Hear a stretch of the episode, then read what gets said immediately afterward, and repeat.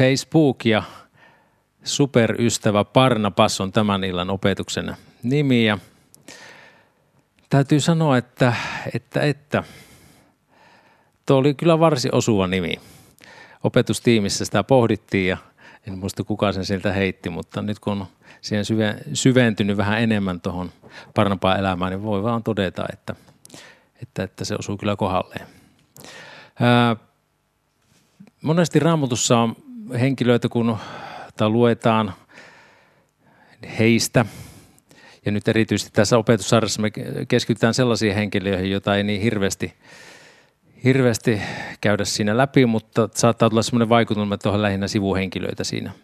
Mutta sitten kun vähän tarkemmin syventyy, niin voi sitten havaitakin, että heillä on ollut Jumalan valtakunnan eteenpäin viemisessä aika merkittäväkin rooli – äh, tullut siihen tulokseen, kun tota parempaa elämää on tuossa pohtinut ja lueskellut, että suurimmaksi osaksi taitaakin olla niin, että Jumalan suuri suunnitelma menee eteenpäin pääosin niin sanottujen sivuhenkilöiden kautta, väheksymättä yhtään kenenkään roolia sinänsä. Raamattu ei kerro kaikkien näistä sivuhenkilöistä ja osa tiedoista perustuu perimätietoon tai päättelyyn – Mä kuitenkin uskon, että näiden ihmisten elämään tutustuminen se antaa meille paljon ajattelemisen aihetta ja haastaa omaa elämäntapaamme Jeesuksen seuraajana. Mulle se ainakin on tehnyt sitä nyt yksistään tähän Parnapaan elämään tutustuessa. Yes, eli lähdetäänpä niin siis sitten Parnapaan matkaan. Eli Parnapas mainitaan ensimmäisen kerran apostolien teoissa – hänestä voisi sanoa, että hän oli semmoinen esimerkillinen opetuslapsi. Niinpä Joosef, jota apostolit kutsuivat Parnapaaksi, se on käännettynä kehoittaja, leeviläinen, syntyisin Kyprosta. Myi omistamansa pellon, toi rahat ja pani ne apostolien jalkojen juureen. No Joosefista eli Parnapaksesta kerrotaan hyvin lyhyesti noissa jakeissa, mutta toisaalta aika kattavasti. Eli hän oli leiviläistä pappissukua. Parnapas oli syntynyt Kyproksella. Ja Kypros on koillis välimerellä oleva saari, joka on muutaman sadan kilometrin päässä Israelin rannikosta. No raamatusta me tiedetään se, että hänen sukulaisia asui Jerusalemissa, esimerkiksi hänen serkkunsa Johannes Markus ja tämän äiti Maria. Tuosta Joosefin ja Parnapaan nimestä sen verran, että ensinnäkin tuo Joosef-nimi tarkoittaa suomeksi hän, eli Herra, lisää. Eli Herra lisää, tai siis kartuttaa. No, Joosef sai sitten tosiaan lisänimen Parnapas, jolla nimellä häntä nyt sitten myöhemmin tässä raamatussa kutsutaankin. Ja sen lisänimen hän sai apostoleilta. Syy tuolle lisänimelle on todennäköisesti tullut siitä hänen tavastaan toimia ja vaikuttaa – Barnabas oli lohdutuksen, kehoituksen, rohkaisun poika. Eli niin tuo kreikan sana parakleseos, niin se voisi kääntää. Novumin selityksen mukaan niin tuo parakleesis-sana, niin sen sävy on useimmiten lohduttava. Ja kehottamisessa on siten rohkaiseva sävy. Se kutsuu Jumalan armoon ja rohkaisee evankeliumin sanoman pohjalta. Se kehottaa pyhitykseen ja samalla tekee selväksi, miten se pyhitys on mahdollista, eli Jumalan armon ja voiman kautta. Tuo Joosefin saama uusi nimi kertoo siis millaista miestä on kysymys. Ja kun me nyt sitten seurataan noita Parnapan, Parnapaan edesottamuksia, niin tuo kuvaus vahvistuu kyllä entisestään. Hän oli valmis luopumaan omastaan. Möikö Barnabas sitten kaiken omaisuutensa tai mitä hän omisti, sitä me ei tiedetä, mutta joka tapauksessa hän antoi mittavan panoksen seurakunnan hyvinvoinnin eteen. Hän oli antelias. No parempaan tavassa toimia on meille esimerkkiä tähän päivään.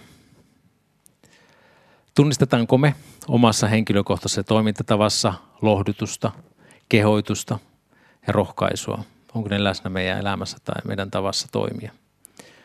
Entä millainen on meidän seurakunnan henki? Löytyykö sieltä nuo samat elementit? No toisaalta, jollei niitä ole, niin sitten mistä on hyvä lähteä liikkeen, niin voi lähteä ihan itsestään ja omasta käyttäytymisestä. Antamisessakin niin on hyvä aloittaa kymmenysten antamisella. Ja kun antaa, niin antaa sitten sillä mielellä, että mä haluan antaa Jumalalle enkä ihmisille. Silloin ei kukaan jää kellekään velkaa. Okei, jatketaan. Ja kun hän oli tullut Jerusalemiin, yritti hän liittyä opetuslapsiin, eli nyt puhutaan tässä kohtaa Saulista. Mutta he kaikki pelkäsivät häntä, koska eivät uskoneet, että hän oli opetuslapsi. Eli tässä on yksi välähdys Saulin elämästä. No miten Parampas tähän liittyy. Mutta Parampas otti hänet turviinsa ja vei hänet apostolien tykö ja kertoi heille, kuinka Saulus tiellä oli nähnyt Herran ja että Herra oli puhunut hänelle ja kuinka hän Damaskossa oli rohkeasti julistanut Jeesuksen nimeä. Eli Saul oli kokenut kääntymyksen liki 300 kilometrin päässä Damaskoksessa, eli 300 kilometrin päässä Jerusalemista, eli todennäköisesti noin kolmisen vuotta aikaisemmin. Ja tuohon kiihkomielisen Saulin kääntymykseen ei kenties ollut kovin helppo uskoa. Varmasti kristityt Saulin tunti Jerusalemissa vainoajana. Vähintäänkin mieleen on tullut ajatus siitä, että tämä saattaa olla ansa ja oli riski lähestyä tuota miestä. No Parnapas oli valmis ottamaan tuon riski. Hän on ollut ennakkoluuloton ja rohkea. Hän on uskonut, että Saulinkin kaltainen vainoja voi muuttua – No varmasti pyhä henkikin oli hänelle asiasta puhunut, kenties muillekin, mutta Parampas oli se, joka otti nuo rohkeat askeleet ja toimi sitten näin sillan rakentajana seurakuntaa. No sovelluksena nousee mieleen, että no millaisia sillanrakentajia me sitten ollaan. Seurakunnan kynnys meinaa usein olla aika korkealla. Meille tälle telakalle kun tulee, niin seurakunnan tässä toimipisteellä ulko niin siinä on kolme kiviporrasta – mutta henkisesti tuossa ovella voi olla vastassa suorastaan Kiinan muuri. Tarvitaan parnapaksia, jotka tuo seurakunnalle vieraat sisälle seurakuntaan. Se tarkoittaa riskiottamista. Jotta me voidaan tavoittaa uusia ihmisiä, meidän on itse mentävä epämukavuusalueelle. On ihan turha odottaa, että uskosta osattomat tulee omalle epämukavuusalueelle. No luonnostaan me lämmitään sisäänpäin. Vaatii jatkuvaa skarppaamista ja määrätietoista toimintaa siihen suuntaan, että me huomioidaan ulkopuoliset ihmiset. Kuin myös sitten heidät, jotka on uskaltautunut tulemaan meidän yhteiseen kokoontumiseen. Sanoisin, että meidän sisälle uskaltautuneiden uusien kävijöiden huomiointo on ollut meidän seurakunnassa vahvaa. Ja jotta se säilyisi sellaisina, niin se eteen on tehtävä määrätietoisesti työtä. No nyt kun on korona-aika, niin vaikka me pystytä fyysisesti kokoontumaan sillä tavoin muuta kuin no kristillisellä koululla, kyllä. Mutta joka tapauksessa toisten huomioiminen on erityisen tärkeää nyt tällaisena aikana. No sitten, palataan taas parempaan vaiheisiin. Oikea mies oikeaan paikkaan. Antiokian syntyi ensimmäinen seurakunta, jossa oli sekä juutalais- että pakana kristittyjä, enimmäkseen kreikkalaisia. Siellä alettiin uskovia nimittämään ensimmäistä kertaa kristityiksi. He olivat kristuslaisia, Kristuksen seuraajia.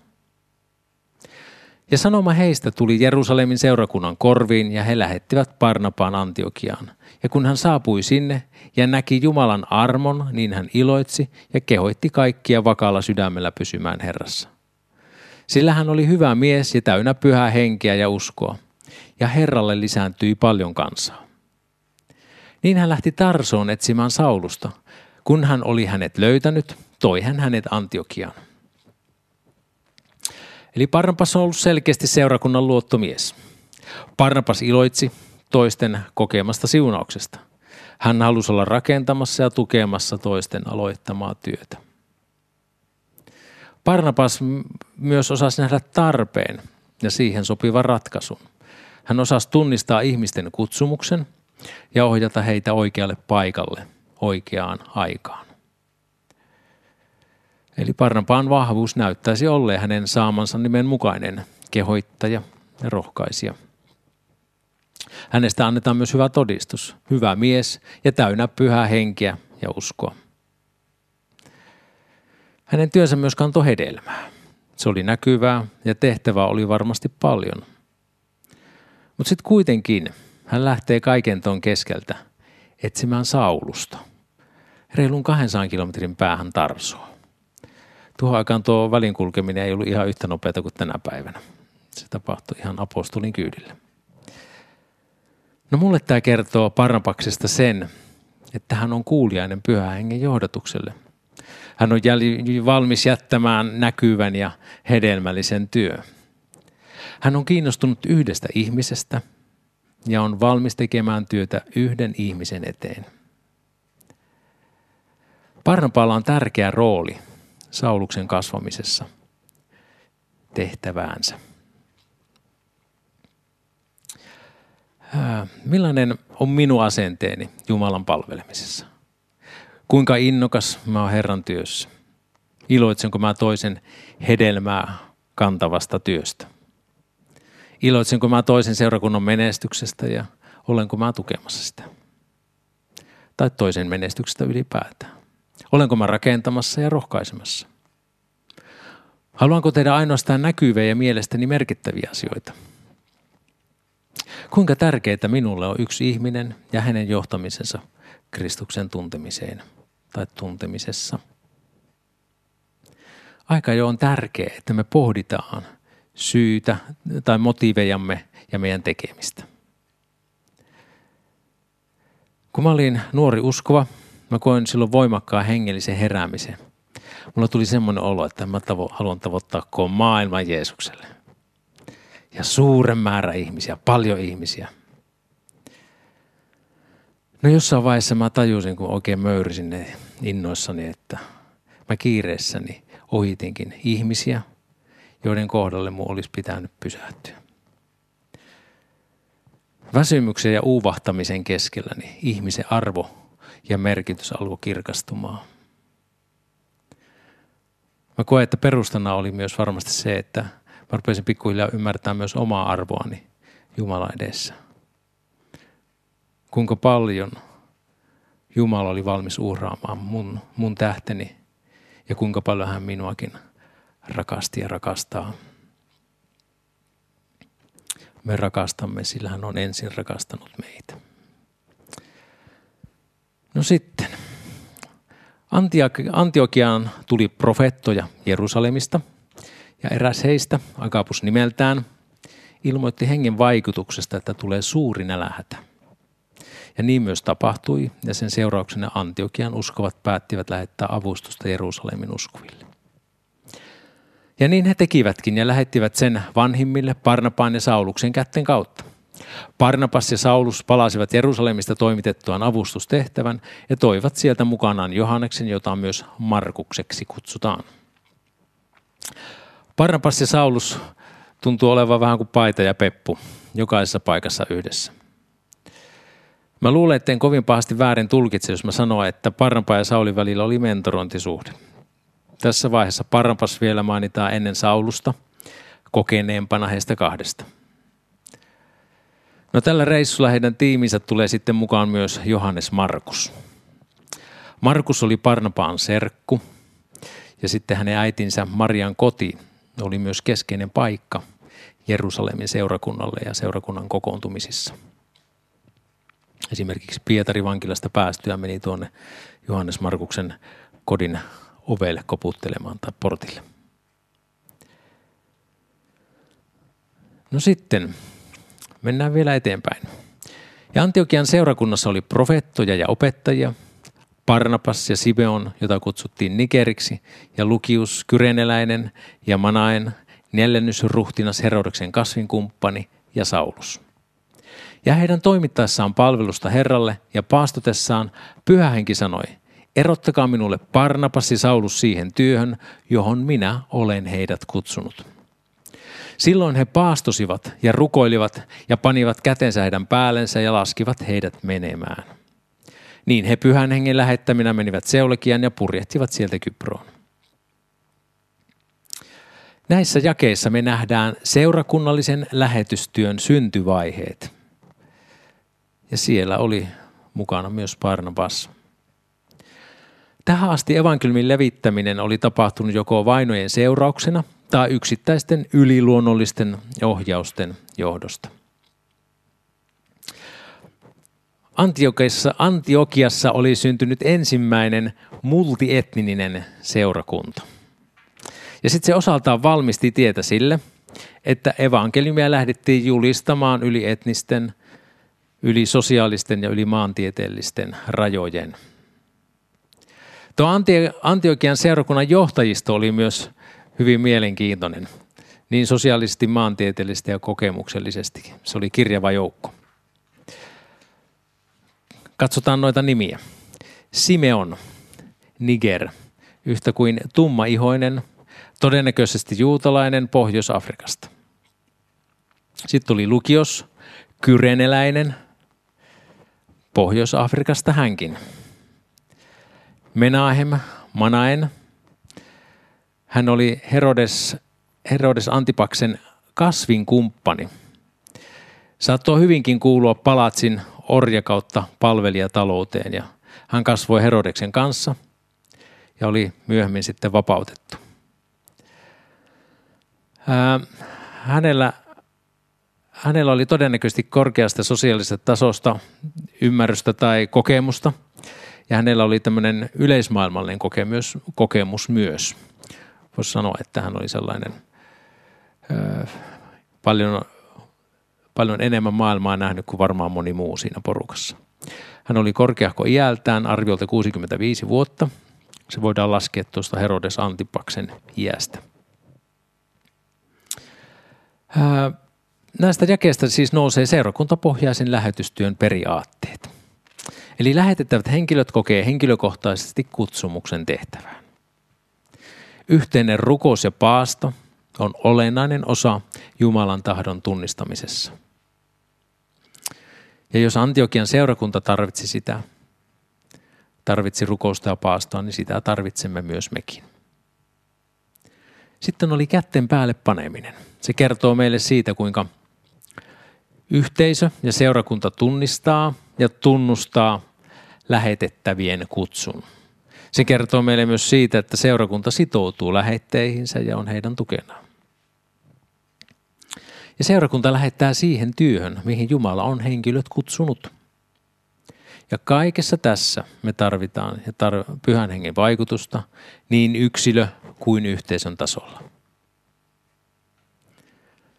No mennään sitten tuohon Parnapaan ja Paavalin lähetysmatkaan. Eli Parnapas ja Paavali, mukanaan Johannes Markus palvelijana, aloitti ensimmäisen lähetysmatkansa Kyprosta Parnapaan syntymäseudulta. Nuo paikan nimet vilahtelee tuossa tekstissä. Ja teksti, tekstiä lukiessani nämä, nämä, nämä Paavali ja Barnabas lentää ajatuksen nopeudella paikasta toiseen. Mutta todellisuudessahan tuo matkanteko oli huomattavasti hitaampaa. Tämä ensimmäinen lähetysmatka kesti arviolta kolmisen vuotta. Seleukia, Kypros, Salamis, Pafo, Pamfylian perke. Ja tuolla Pamfylian perkessä sitten Johannes Markus erosi heistä ja palasi takaisin Jerusalemiin. Raamattu ei tarkemmin kerro tuon eron syytä, mutta etukäteen suunniteltua se ei selvästikään ollut. Mutta seuraavaksi tuli sitten Pisidian Antiokia, jossa Paavali, Paavalin synagogassa pitämä puhe on taltioitu – No Paavali ja Parnapaan toiminta saa kaupungin kuohuksiin ja osa uskoo ja osa ei. Mutta Herran sana leviää koko maakuntaa. No sitten tuolta Pisidian Antiokiasta heidän piti siirtyä vainon vuoksi eteenpäin Ikonioniin. Ja Ikonionissa tapahtui lähes sama kuin Antiokiassakin. Osa halusi lähteä seuraamaan Jeesusta ja osa ei. Ne, jotka ei halunnut, pisti kampoihin tosissaan ja yritti saada muitakin vastustamaan Parnapaan ja Paavalin toimia. No sitten jossain vaiheessa he vainon vuoksi siirtyi toisaalle ja siellä taas julistivat evankeliumia.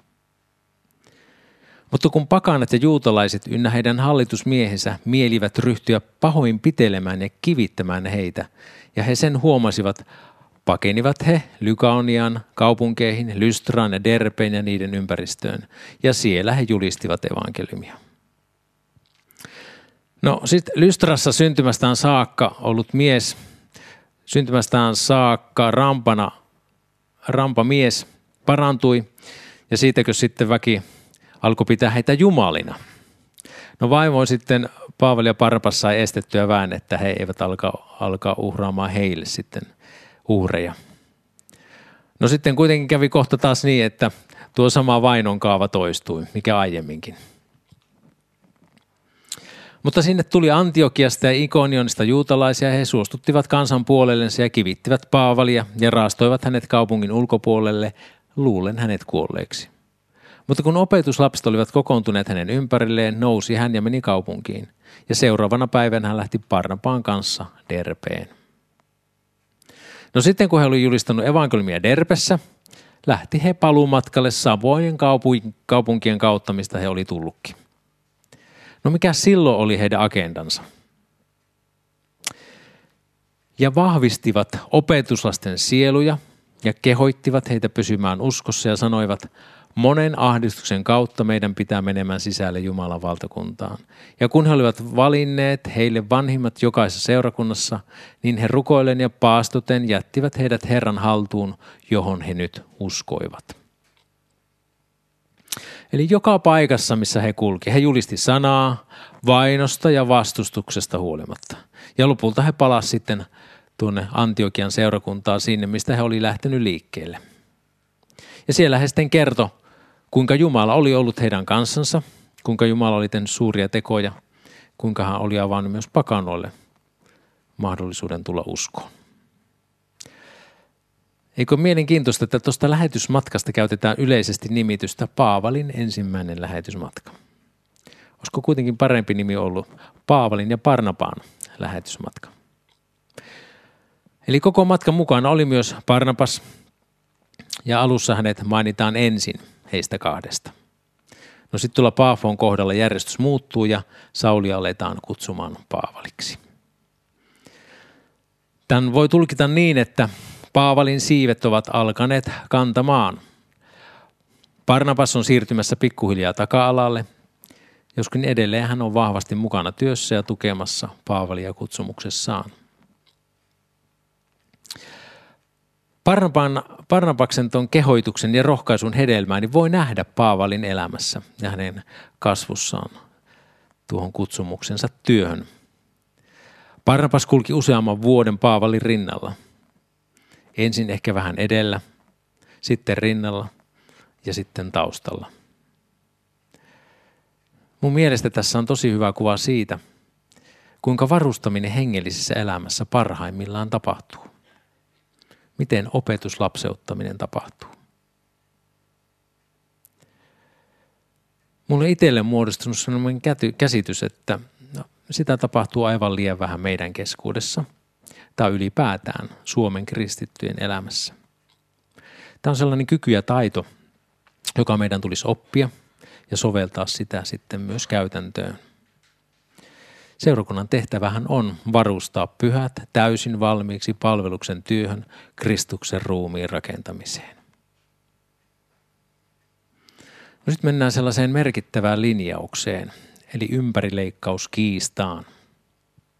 Ja Parnapaskin oli mukana näissä vaiheissa, jossa ratkaistiin se, missä määrin pakana kristittyjen tuli noudattaa Mooseksen lakia.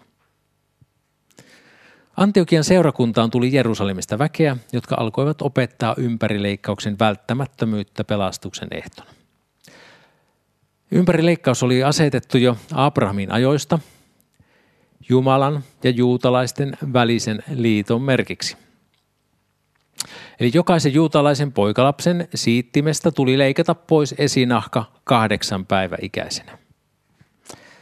Ja tämä on minun liittoni sinun ja sinun jälkeläistesi kanssa – Pitäkää se. Ympärileikatkaa jokainen miehen puolikeskuudessanne. Ympärileikatkaa esinahkanne liha ja se olkoon liiton merkki meidän välillämme, minun ja teidän.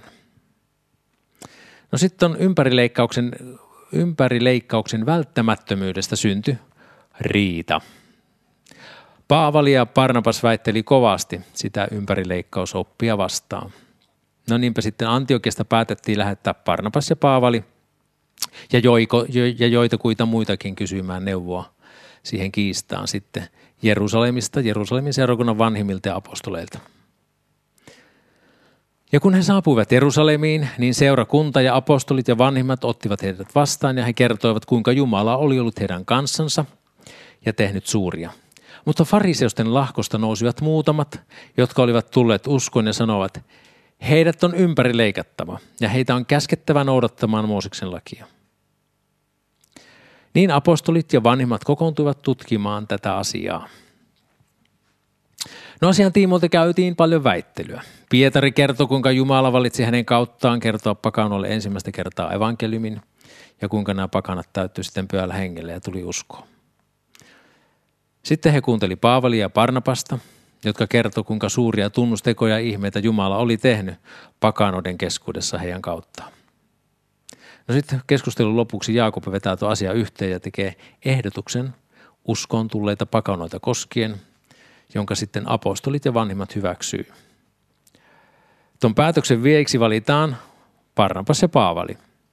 Sekä Jerusalemista heidän mukaansa tulee myös Juuda ja Siilas.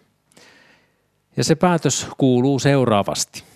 Sillä pyhä henkiä me olemme nähneet hyväksi, ettei teidän päällenne ole pantava enempää kuormaa kuin nämä välttämättömät, että kartatte epäjumalille uhrattua ja verta ja lihaa, josta ei veri ole laskettu, ja haureutta. Jos te näitä vältätte, niin teidän käy hyvin.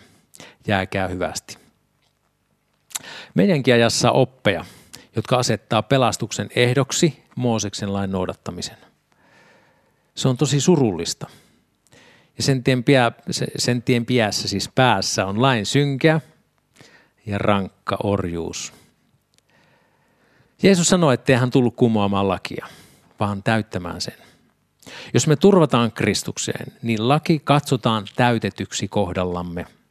Jeesus sanoi, se on täytetty ristillä kuollessaan. Jeesus täytti lain käskyineen, että me voisimme palvella Jumalaa hengen uudessa olotilassa, ei kirjaimen vanhassa. Kun me vaelletaan hengen voimassa ja hengen voimasta, me voidaan toteuttaa se, mikä laissa on tärkeintä. Jeesus sanoo, laissa tärkeintä on oikeus, laupeus ja uskollisuus. Ihmisillä on hyvin luontaista rakennella omia teitä Jumalan luokse. Ja armo vastaanottaminen, se sotii meidän järkeen vastaan ja meidän ansainta logiikkaa vastaan. Mutta niin se vaan on, että me pelastaa yksin armosta uskon kautta. Turvaatko yksin Jeesukseen vapahtajanasi? Syntiesi sovittajana, onko hän sun herrasi? Jos nyt ymmärrät, että et ole Jeesuksen seuraaja, jos haluat lähteä häntä seuraamaan, niin rukoile mun kanssa tässä nyt. Herra Jeesus Kristus, mä uskon ja ymmärrän, että olet kuollut mun syntieni tähden. Mä olen syntinen ihminen, anna mulle mun syntini anteeksi. Mä tahdon lähteä seuraamaan sinua. Mä haluan kääntyä pois oman tahdon tieltä sinun tahtosi tielle. Kiitos, että mä saan uskoa syntini anteeksi. Amen. Jeesuksen seuraajana hakeudu toisten uskovia yhteyteen, että voit kasvaa hänen tuntemisessaan. Palataan vielä parempaan vaiheisiin. Tavallisia miehiä. Tämän keissin jälkeen Parnapas ja Paavali olivat joitakin päiviä Antiokiassa opettaen ja julistaen Herran sanaa. Kunnes kutsumuksen polte ja pyöhengen voima laittoi heitä taas liikkeelle.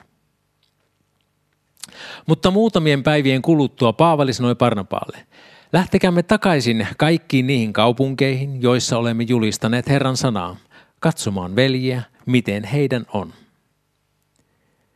Niin Parnapas tahtoi ottaa mukaan Johanneksenkin jota kutsuttiin Markukseksi. Mutta Paavali katsoi oikeaksi olla ottamatta häntä mukaan, koska hän oli luopunut heistä Pamfyliassa eikä ollut heidän kanssaan lähtenyt työhön.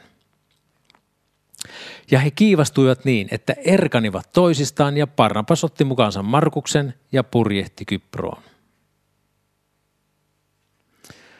Eli siinä tuli Paavali ja Parnapaa välille kismaa. Mun mielestä nuo edellä kuvatut tapahtumat osoittaa Paavalin ja Parnapaksen tavallisuuden. Ja hyvä niin. Helposti aika kultaa muistot, ja me nostetaan niin Paavali kuin Parnapaskin herkästi jalustalle, ikään kuin he olisi yli-ihmisiä. Yhtä lailla heillä oli omia kasvuhaasteitaan. Toisen käytös ja ajattelu ei aina mätsännyt omien kanssa. No Parnapaksella riitti kärsivällisyyttä Markuksen suhteen. Paavali taas oli kärsimättömämpi ja hän halusi valmiimpia kavereita rinnalleen. Jumala käytti ja käyttää edelleen inhimillisiä ihmisiä työtovereina. Meidän ei pidä eikä tarvitse jäädä voivottelemaan omaa vajavaisuuttamme tai puutteitamme. Jumala voi ja haluaa käyttää meitä puutteistamme huolimatta. Muista, Jumala toimii kauttasi itsestäsi huolimatta. Mä oon paljon kipuillut oman vajavaisuuteni ja oman kypsymättömyyteni kanssa. Mutta usein mä oon saanut huomata sen, että Jumala toimii minunkin kauttani, minusta huolimatta. Kyse ei ole niinkään minusta ja elämästä mun oman napani ympärillä. Kyse on Jumalasta, hänen iankaikkisesta suunnitelmastaan ja hänen valtakunnastaan. Kiitetty olkoon Herra, joka on katsonut meidät ihmiset arvollisiksi uskomaan ja julistamaan hänen evankeliumiansa ja vieläpä tekemään hänen tekojaan. Se on sulaa ja puhdasta armoa. Aivan ihmeellistä. No, Paavali edesottamuksia sitten tästä eteenpäin, niin, niin niistä me voidaan lukea, mutta parempaa vaiheesta ei sitten enää kerrotakaan se enempää. Joskin ensimmäisessä korintulaiskirjasta me voidaan päätellä, että, että vielä sen kirjoittamisen aikoihin vuonna 52 tai 54, niin Parnapas on ollut mukana evankeliumin työssä. No sitten Paavali mainitsee vielä Markuksen usein kirjeissään. Luetaanpas niistä. Eli tämän samaisen Markuksen, jonka hän halusi jättää kelkasta pois silloin toiselle lähetysmatkalle lähettäessä. Teille lähettää tervehdyksen Aristarkus, minun vankitoverini, ja Markus, Parnapaan serkku, josta olette saaneet ohjeita. Jos hän tulee teidän tykönne, niin ottakaa hänet vastaan. Sitten Markus, Aristarkus, Deemas ja Luukas, jotka ovat minun työtovereitani. Luukas yksin on minun kanssani, ota Markus mukaasi ja tuo hänet tänne, sillä hän on minulle hyvin tarpeellinen palvelukseen. Eli Markuksesta on tullut noita jakeita kirjoitettaessa Paavalin tiimin jäsen. Hän on saanut kasvaa. Selkeästi tuo erimielisyys Markuksen kelpoisuudesta palvella, se jäi väliaikaiseksi. Todennäköistä on, että Parnavaksella on ollut Markuksen mentoroinnissa merkittävä rooli. Eli tämä sama Markus, hän on myös hyvin suurella todennäköisyydellä kirjoittanut Markuksen evankeliumin, mahdollisesti Pietarin kertomaan pohjalta. Eli Markuksen palvelustyön vaikutukset, ne on ollut tärkeässä roolissa evankeliumin leviämisen kannalta.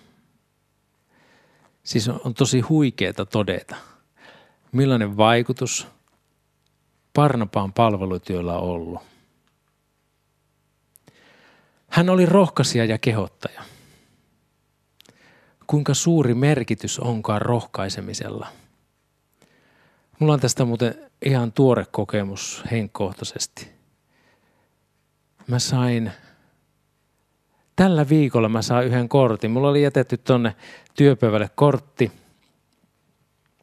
missä missä kerrottiin siitä, että kuinka me ollaan keskusteltu armosta messissä ja siinä oli messiläisten nimiä. Siis ei ollut oma messi, vaan oli ihan to- toinen messi. Se tuntui todella hyvältä. Tuntui, että se, sen, sen voimalla menee taas monta monta viikkoa. Mutta joka tapauksessa on tärkeää se, että me voitaisiin rohkaista toinen toistamme. Ja Parnabas oli keskeinen henkilö myös siinä, joka vaikuttamassa Antiokian seurakunnan syntyyn ja siinä syntyvaiheessa. Hän myös vaikutti Paavalin kutsumuksen toteutukseen sekä siihen, että Markuksesta tuli ensimmäisen evankeliumin kirjoittaja. Sitten vielä Tertullianus ja jotkut länsimaiset kirkkoisät pitävät Parnapasta hebrealaiskirjeen kirjoittana. Sitten Kypron sekä myös Milanon kirkko väittää olevansa apostoli Parnapaan perustama. No niin, niin tai näin, kuinka nämä pitää paikkansa. Se ei ole varmaan olennaista, mutta joka tapauksessa me voidaan nähdä se vaikutus, kuinka Parnapas oli, oli valmis tavallaan, tämä tulee se vaikutelma siitä, että hän oli valmis itse olemaan mieluummin syrjässä ja olla nostamassa toisia siihen palvelutehtävään. Ja aivan mahtava asenne. Mitä me muuta voitaisiin tästä kaikesta ammentaa itsellemme? Ei väheksytä niitä tehtäviä, jolloin palvellaan Jumalaa. Päivi tuossa alussa jakoi niitä raamatun paikkoja. Jotenkin niin hyvin tähän kaikkeen. Suuri ja merkittävi osa Jumalan valtakunnan työstä, se tehdään poissa parrasvaloista. Rohkaistaan toisiamme, iloitaan toisten menestyksestä.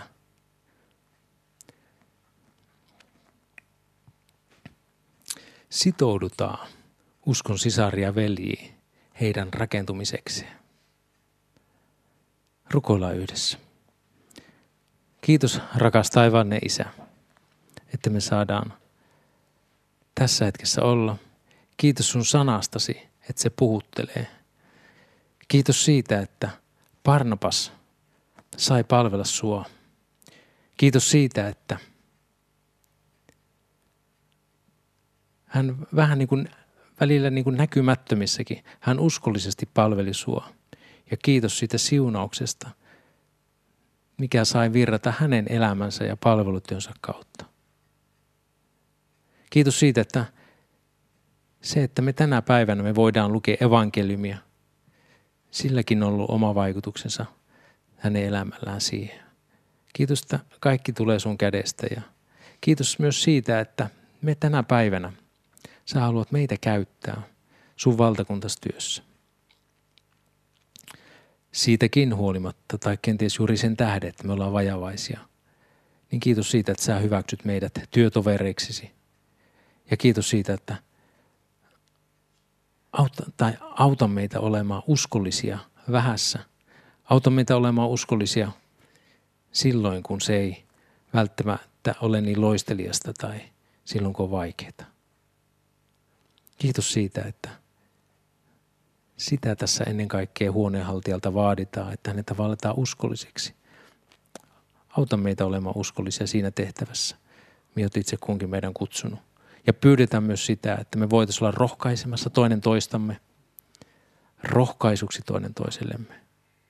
Kiitos rohkaisun voimasta. Auta niin, että me ei säästeltäisi rohkaisua ympärillämme. Herra, tulkoon sun valtakuntasi, tapahtukoon sun tahtossa. Tätä me pyydetään Jeesuksen nimessä. Amen.